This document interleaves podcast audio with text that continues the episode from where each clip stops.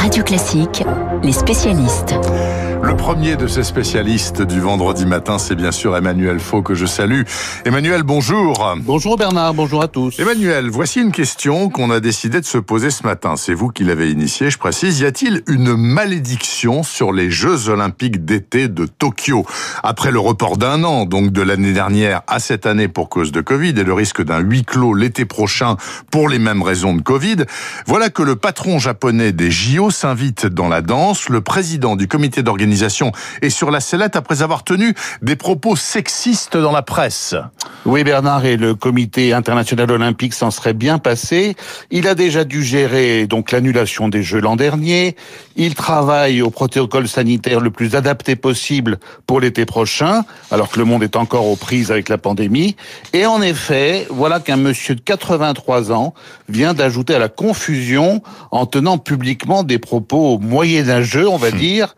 Il déclare notamment, c'était mercredi, hein, avant-hier, que les conseils d'administration avec des femmes prennent beaucoup de temps car elles ont du mal à finir leurs interventions, je le cite. Oui, j'ai vu ça, oui. Et, comme elles ont l'esprit de compétition, si l'une lève la main, les autres croient qu'elles doivent s'exprimer aussi, n'en jetez plus. Alors les propos euh, rapportés par le quotidien japonais Asahi ont semé la consternation dans les rangs du CIO, car l'homme qui les a tenus s'appelle Yoshiro Mori, c'est un ex-premier ministre éphémère du Japon, mais surtout c'est lui qui préside le comité d'organisation des JO de Tokyo. Du coup, tollé général et concert d'appel à la démission de Monsieur Mori, lequel Monsieur Mori s'est présenté hier devant la presse pour battre sa coulpe à sa manière. Il a expliqué qu'il avait parlé sans réfléchir, que sa femme et sa fille l'avaient grondé. Quant aux femmes, eh bien, il dit qu'il n'en a pas beaucoup vu ces derniers temps, mais il entend souvent dire qu'elles parlent trop. Aïe aïe aïe, gare à la rechute.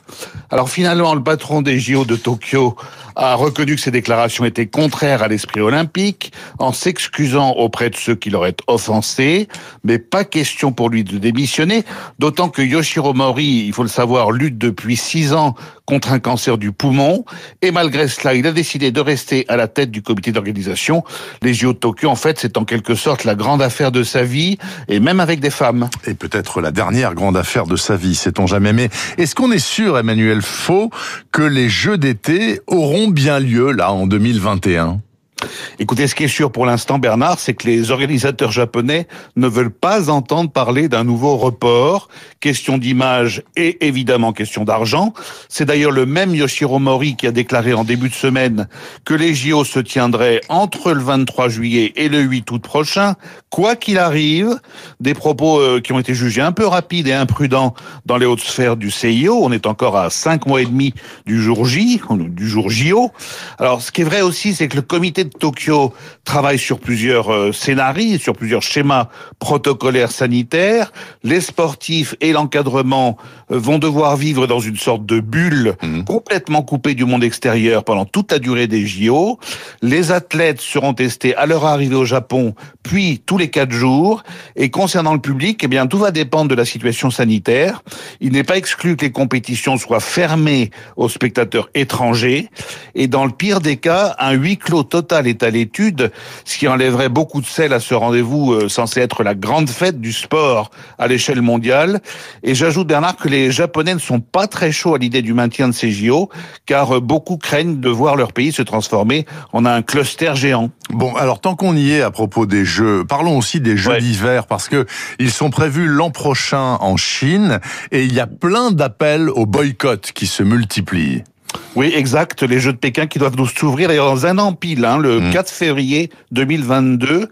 Et cette semaine, dans une lettre ouverte, plus de 180 ONG et associations de défense des droits de l'homme ont demandé à tous les gouvernements de la planète de boycotter ces JO d'hiver. Les signataires dénoncent la répression incessante contre les libertés fondamentales exercées sur eux par le président chinois Xi Jinping. Alors sont particulièrement visés la reprise en main de Hong Kong par Pékin, et le sort qui est fait aux musulmans ouïghours, vous savez, qui se trouvent dans le nord-ouest de la Chine et qui sont euh, enfermés dans des camps, dans des, une situation terrible. Réaction pour l'instant du, du gouvernement chinois, vouloir faire obstacle au jeu pour des motifs politiques est irresponsable. Et cette tentative est vouée à l'échec une affaire à suivre. Affaire à suivre. Enfin, je vous rappelle que le dernier boycott des Jeux, c'était Moscou. Hein. C'était les Jeux de Moscou euh, pour répliquer à l'invasion par les soviétiques de l'Afghanistan mmh. et 1980. ensuite tout bah, le bloc de l'Est. Ah oui, non, mais tout le bloc de l'Est n'est pas allé à Los Angeles euh, en réplique. Mais c'était les derniers boycotts olympiques. On verra si ça marche ou pas avec la Chine. Merci beaucoup Emmanuel Faux. Je me tourne vers Dimitri Pavlenko. Dimitri, voilà une belle histoire euh, économico-politico de bras de fer. Alstom, Alstom, euh, bah, ils sont pas contents les gens d'Alstom parce qu'ils ont perdu un énorme contrat euh, de dizaines et de dizaines de voitures pour le futur RERB qui est tombé dans l'escarcelle de Bombardier et d'un groupe de production espagnol qui s'appelle CAF. Et donc euh, la région Île-de-France, la SNCF, la RATP ont choisi donc le concurrent d'Alstom. Et Alstom bah, ne se laisse absolument pas faire et a réussi pour le moment à bloquer ce contrat, voire même à le casser. Comment s'y sont-ils pris et quels risques prennent-ils en se mettant peut-être à dos euh, de gros donneurs d'ordre comme la SNCF et la RATP tout de même ah bah, Pour Alstom, euh, la SNCF, la RATP, parce que vous savez, le RERB est un peu spécial. Hein, c'est la deuxième euh, ligne la plus empruntée d'Europe après le RER A. Et en l'occurrence, elle a opéré dans sa partie nord par la RATP, par la partie sud, par la, par la SNCF. C'est donc le plus gros client. Voilà, c'est le plus gros client euh, SNCF et RATP pour Alstom. Mais alors, ce qui s'est passé est assez, euh, est, enfin, c'est, on peut dire c'est c'est la vie des affaires. Mais donc ce contrat, il a été remporté, vous l'avez dit, le 13 janvier dernier par le consortium CAF Bombardier. Sauf que, entre temps, que s'est-il passé? Alstom, a racheté Bombardier. Alstom a racheté Bombardier. Voilà donc Alstom embarqué dans un contrat qu'il n'a pas remporté, puisque lui proposait contrat énorme. Hein, je le précise, c'est 2 milliards et demi d'euros quand même. C'est l'équivalent de la vente des Rafales, de 18 Rafales à la Grèce hein, quand même. Euh, Alstom avait proposé un prix, alors ça a été révélé, de l'ordre de 3 milliards d'euros, donc 500 millions plus cher, ce qui explique qu'ils aient perdu le contrat. Mais en fait, ils se retrouvent quand même un peu vainqueurs du contrat par le biais de Bombardier en réalité, puisque maintenant ils en sont les propriétaires. C'est acté depuis euh, la fin de, de, la semaine dernière. Alors pourquoi Alstom entreprend cette euh, manœuvre? Au risque de se mettre donc son premier client à dos? Ben, Tout simplement parce qu'ils ont réalisé qu'il y avait peut-être mieux à faire. D'abord parce que ça obligeait Alstom à renchérir sur le coût de Bombardier. Vous savez, quand euh, vous rachetez une entreprise et qu'elle a un énorme contrat prévu, bah, écoutez, ça pèse dans la balance, ça se paye ces choses-là. Et puis en plus de cela, ce, dans ce, dans, avec cette victoire CAF Bombardier, bah, euh, ça pousse en fait l'avantage pour le concurrent espagnol CAF, ce dont n'a absolument pas envie Alstom. C'est pour cela que Alstom a entrepris donc une démarche juridique dans le but de bloquer le contrat.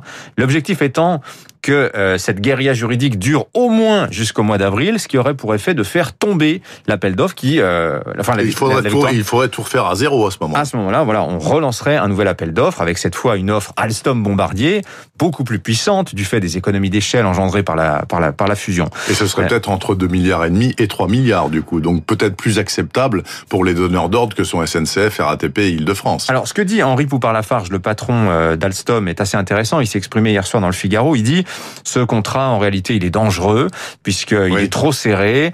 Euh, visiblement, Et les matériaux sont pas aux normes. Dit les matériaux, dit-il, sont pas aux normes. Les trains, les trains non plus ne sont pas aux normes. S'il y a le moindre erreur, forcément, les, les clients SNCF et RATP se retourneraient contre euh, Bombardier et CAF avec des pénalités à la clé. Bref, il faut tout revoir, euh, dit-il. Alors, je peux vous dire du côté de la région euh, Île-de-France, hein, Steve qui est le, enfin le, pardon, Île-de-France Mobilité, Steve étant l'ancien nom. Euh, on n'est pas très content, mais on se retient quand même de sortir la sulfateuse du fait de la puissance quand même d'Alstom. Alors, vous savez, on a beaucoup brodé autour du thème cette fusion Alstom-Bombardier euh, qui donne naissance à un grand champion industriel. Y a-t-il des risques pour la concurrence? L'objectif, c'est de concurrencer le chinois numéro un. Hein, voilà, exactement. Et alors là, on mesure un petit peu l'impact, c'est-à-dire qu'effectivement, c'est une bonne chose d'avoir des champions industriels capables de s'exporter à l'international, mais on mesure aussi la puissance qu'ils gagnent en fait dans ce type euh, d'opération. Alstom aujourd'hui euh, prend le risque et sans doute en a le pouvoir de braquer ses deux principaux clients qui, quoi qu'il arrive dans les futurs appels d'offres, bah, ne pourront pas passer à côté d'eux. C'est aussi ça la leçon de cette affaire. Bah écoutez, donc prochain épisode avril, hein, c'est ça? Oh bah écoutez, à mon avis, d'ici là, il va se, il va, là, il va se passer, des, choses. Il y a une réunion aujourd'hui. Aujourd'hui même. Euh, Valérie Pécresse, la présidente d'Île-de-France Mobilité, rencontre SNCF et RATP. On attend de voir ce qui va ressortir de cette réunion. En tout cas, je peux vous dire qu'ils doivent pas être très contents. Hein. Merci beaucoup, Dimitri Pavlenko, pour cet éclairage toujours euh, tout à fait limpide sur les enjeux économiques du moment. À suivre dans un court instant, puisqu'il est 7h49 pratiquement, le journal imprévisible du docteur Bourreau. Grand rebouteux.